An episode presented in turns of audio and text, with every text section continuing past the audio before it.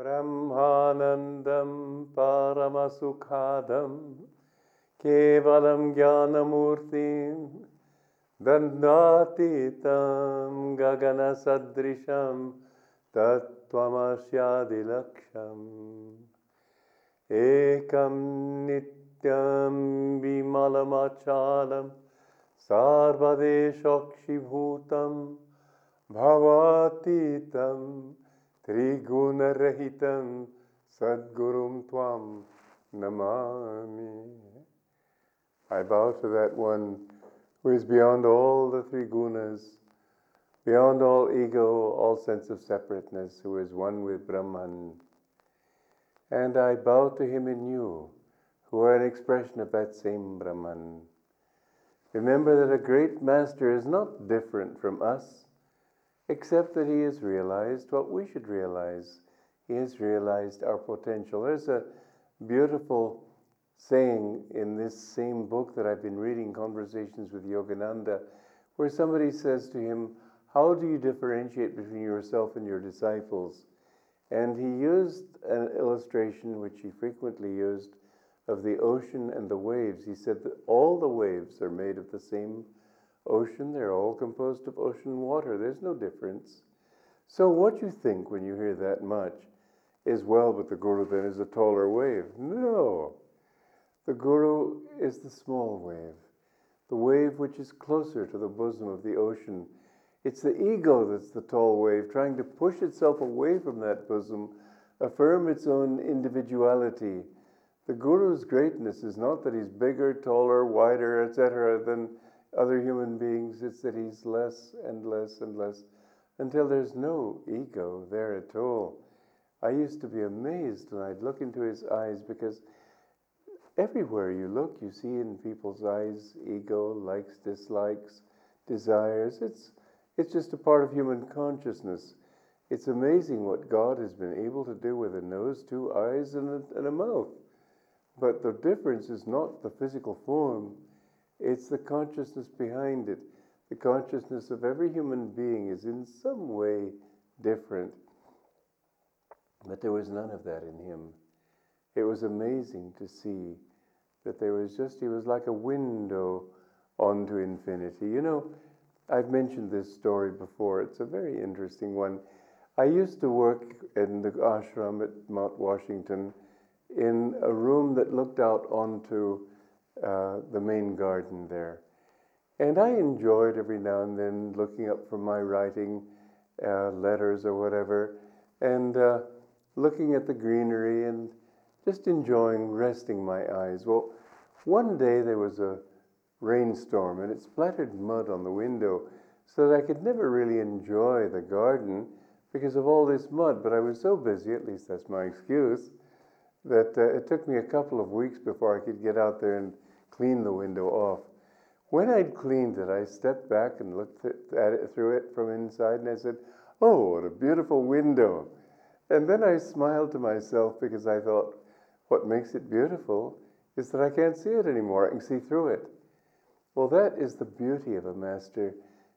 Great saints, great masters are the most beautiful of human beings. But they're beautiful because God's beauty shines through them. It's again like the sunset, which is beautiful when the sun shines on it.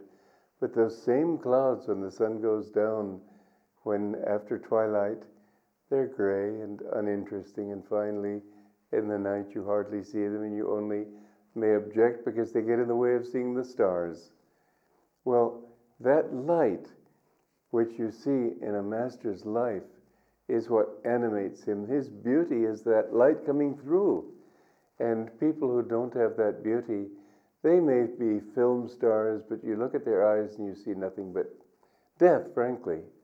The death of delusion, the death of ego, not the death of ego in the sense of having killed the ego, but the ego's having killed spiritual consciousness with attachment and worldliness. And the beauty of a guru is that that divine beauty shines through him. It's not as if he were a blank, by no means. The most beautiful person I ever saw was my own guru. And yes, I have met other saints, and they too were beautiful, and I do not mean to be sectarian, but he was special for me. And he was very special as a master too, because he was not striving to achieve, he had achieved long ago. He wrote a poem, God's Boatman, in which he said that I will come back, I will ply my oars again and again, coming back to these shores, as long as one stray brother is left crying by the wayside. My God, what compassion! It's God's compassion. Of course, I always want to depersonalize these thoughts too, lest you think that, oh, he's special, because he's not a special wave. He's close to the ocean. These are divine qualities that came through him. But you see, once a soul achieves liberation, some few decide they don't want to go into that infinite one because of all the suffering that they see in this world. And they want to tell others they think, well, if nobody were to come back, how would these poor people fare? And so they keep that one little desire. This is how my Guruji explained it to me that one little desire to help other people. And that's what brings them back again and again. They're completely liberated except for that desireless desire to help others. In that way, my Guru came back. Who knows how long? You know, there are a few masters who have come to this planet for who knows how many thousands of years. His Param Param Guru, Babaji, Babaji himself said he was Lord Krishna in another incarnation. Krishna in the Bhagavad Gita said, I gave this teaching to Ikshvaku and all the great rishis from ancient times. And even then, they were still, I think that certain great masters, and my guru was one of them, are responsible for the evolution of this planet. And uh, so, yes, he had that great compassion, but uh, it was not he, it was God through him. So he used to say the greatest prayer of all is, Give me thyself, Lord, that I may give thee to all. That kind of love is not one that many people can come up with or do come up with. He did. He had that. That's why I'm a little distressed when I hear people talking about him as if this displeased him or that person didn't he didn't like that or he didn't like moody people around him. He had no likes and dislikes. He was the same to everybody. But he had to be strict sometimes. He wasn't strict to other people, but he was strict with those who gave them their lives, asking him to discipline them. That's different. But otherwise, he was just the soul of generosity. He accepted everybody as they were. Well, I wanted to read to you a saying of the Masters. This is saying number 164. And the essence of this saying, it deals with death. Death is something that we experience when we leave our bodies, but not only then. What we really want to do is die supremely. To die really is to die to the ego. But you don't lose your ego when you die normally because there's still desires. The ego, the thought of self, is sort of like a post, a magnetic post, you might say, around which rotate a host of desires that need to be fulfilled before you can really say you are free. So going in death is not freedom. It's just sort of getting a rest so that you can come back and try all over again and maybe do it a little better next time. We can hope so. it's a very good thing to meditate on death, not as just the death of this body but with that death, the death of all attachments to this world. Now, let me read you what he wrote here about death. He said, Most people lose all interest in this world at the time of death. That is natural and right. After all, they are soon going to have to leave it. Besides, this world isn't ours, it is God's world. That mental dissolvement at the approach, this involvement, I should say, that mental disinvolvement at the approach of death should remind everyone of the need for being inwardly non attached all through life, even while busily engaged in worldly activities. So, whatever your activities, remember God could just, with one slap of death, and you'd be gone. Happens all the time. Somehow, it's one of the mysteries of life why people seeing death everywhere somehow can't imagine themselves dead. I really think it's a very good mental exercise when you're washing yourself to think this body is someday going to be dust, ashes, nothing. Nothing that you own today that is so important to you is going to be yours in just a little while. Life seems so long when you're young, but it gets shorter and shorter. In the end, you realize it's all just gone like that.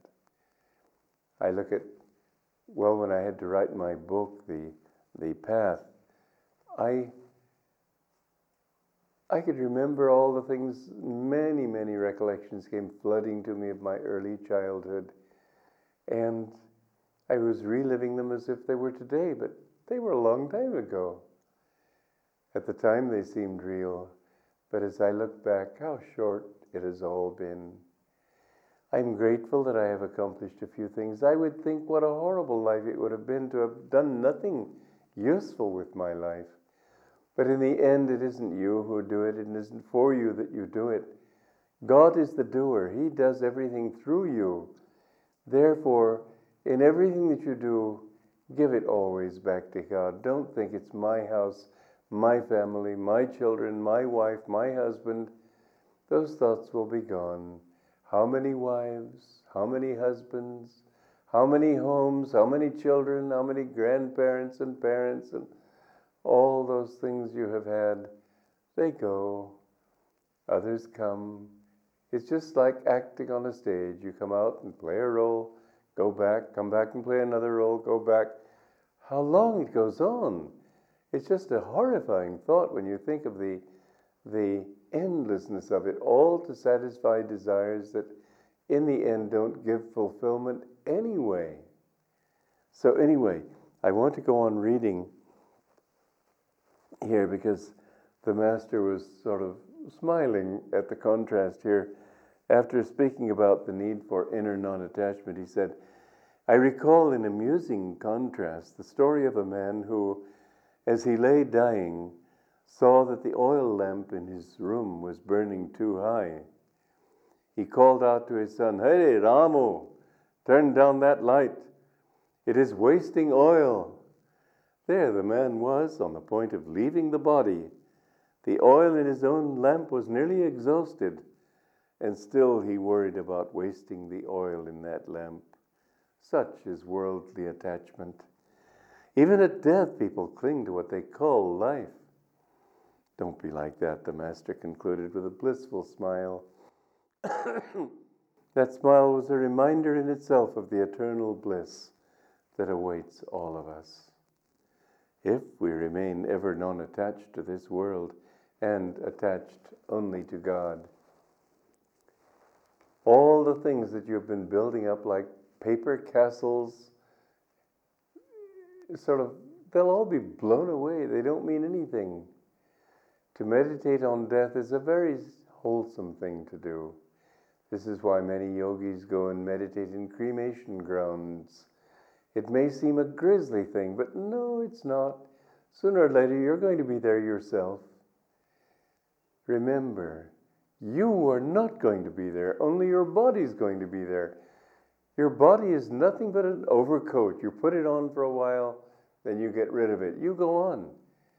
You can't end your existence by getting rid of a body. Some people think they will by committing suicide. That's not the answer. Remember that in all circumstances, when I, I was talking about when I wrote my book, The Path, and I looked at a photograph of myself when I was four years old. Same old fellow, just a little child's face, but the same fellow the same basic consciousness, and that consciousness will be yours for eternity. When you give up your ego in God, it isn't that you lose your ego, you expand it to infinity, but you remember that that little ego also was a part of the infinite reality that you yourself went through those series of experiences. Who knows how many lifetimes? Many, I can tell you. And then who woke up and found that it was God who dreamed it all. Why waste that time? There comes a sense of anguishing monotony to realize how long it goes on and still you're seeking. What are you seeking? You know, it's the law of duality is this that for every plus, there has to be a minus. It's like the waves on the ocean. For a rising wave, there has to be a compensating trough. Otherwise, the ocean would all be one level. The ocean of spirit is one level when he, that's why in the Bible it speaks of spirit blew upon the face of the waters. This is what they speak of in the Shastras, how God created the principle of duality, of Dvaita. And with Dvaita, you have the ups and downs of life. Now, the contrast between the two is inevitable. There always has to be, one has to be followed by the other.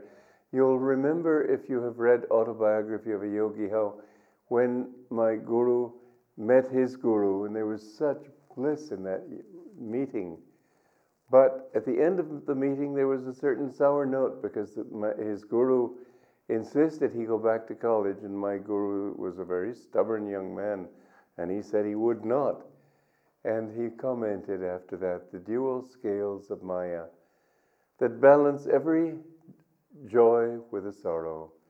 And so their meeting at that time, it was their preliminary meeting, ended on a slightly sour note. Then he had to surrender to his guru's will, and then he uh, he did go to college. He did come to his guru, but you will see that in everything in life, every fulfillment is followed by a disappointment. Every success is followed by a failure. Every up is followed by a down. These are the dual scales. You cannot escape them, they're a reality. Man thinks if I can just push that wave higher and higher and higher, I'll finally achieve supremacy. Doesn't work that way. For every rising wave, you will have a less a minus. Well, let's put it in this mathematical way that for every plus there is a minus.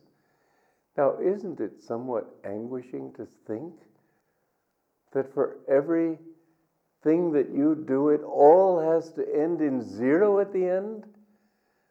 That everything you do for incarnations trying to fulfill desire after desire after desire, and what is the final result? Zero? That really, literally, is what it is. You can't get away from that truth. It's just the way the universe was made, it's the way you were made. When you reach that understanding of anguishing monotony of it all, then you say, God, let me know you. Live without fear in Him, or with fear without Him. Joy to you. Though green summer fade and winter draw near, my Lord, in your presence I live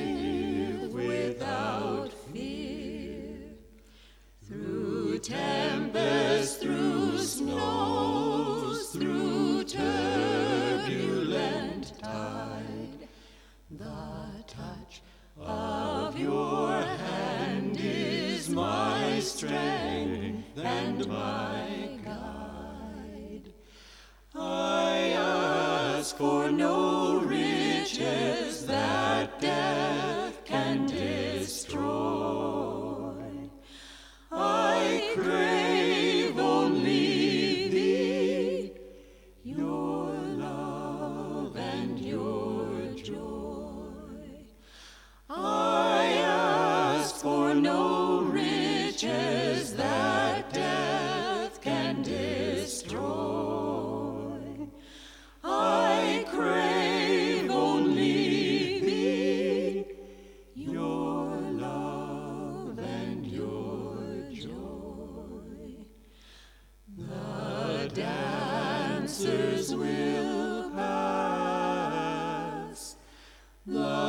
singing must end.